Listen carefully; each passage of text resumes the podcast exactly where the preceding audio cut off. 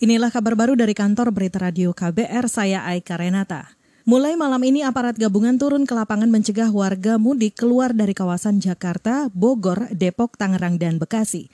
Juru bicara Kementerian Perhubungan Adita Irawati mengatakan, Kementerian Perhubungan sudah bekerja sama dengan instansi lain seperti kepolisian, aparat pemerintah daerah, otoritas bandara, pelabuhan, hingga operator kereta api. Kerjasama itu untuk mengoptimalkan larangan mudik yang berlaku mulai Jumat besok. Perlu dipahami bahwa peraturan ini akan mulai berlaku pada tanggal 24 April 2020 pukul 00 waktu Indonesia bagian Barat sampai dengan 31 Mei 2020 untuk transportasi darat, tanggal 15 Juni untuk kereta api, tanggal 8 Juni untuk transportasi laut, dan 1 Juni untuk transportasi udara. Hal ini dapat diperpanjang dengan menyesuaikan dinamika pandemi COVID-19 di Indonesia. Juru bicara Kementerian Perhubungan Adita Irawati menambahkan penyekatan jalan nasional dan jalan tol akan diterapkan secara maksimal.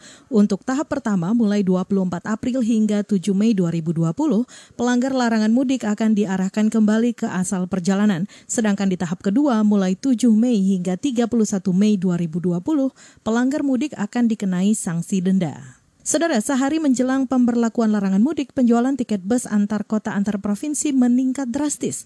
Direktur perusahaan bus PT Gunung Harta I Gede Yoyo Santoso mengatakan ada peningkatan penumpang pada hari ini. Yoyo mengklaim meski masih membuka layanan transportasi, perusahaan tetap memperlakukan protokol kesehatan selama pandemi COVID-19 yakni pembatasan penumpang. Hari ini lumayan sih 2-30 persen ada naik. Ke Jember, Banyuwangi, Madura, sama Malang, Surabaya. Iya, kita harapkan kamu dari Jakartanya. Kalau keluar Jakarta kita nggak bisa ini penumpang lebih 50 persen, 50 persen. Kita nggak berani lebih. Sejak penerapan BSBB DKI itu. Direktur Bus AKPT Gunung Harta Transport Solution Igede Yoyo Santoso mengatakan akan memberhentikan sementara operasional bus akap mulai Jumat besok. Namun ia juga masih menunggu keputusan resmi dari pemerintah. Sementara itu, Saudara PT Kereta Api Indonesia memastikan lebih dari 3 ribuan pegawainya di Daop 1 Jakarta tetap bekerja meskipun perjalanan kereta api akan mulai berhenti beroperasi sementara mulai 24 April. Juru bicara PT KAI Eva Hairunisa mengatakan sebagian pegawai KAI ada yang bekerja dari rumah dan ada yang tetap masuk ke kantor.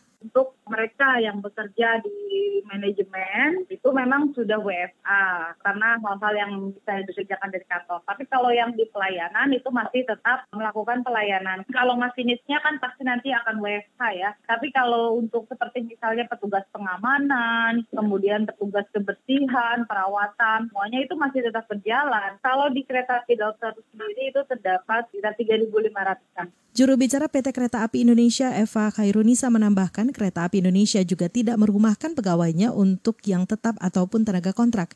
Ia memastikan proses pengembalian tiket hingga kegiatan perawatan kereta api tetap dilakukan meski operasi sementara kereta api lokal dan jarak jauh diberhentikan.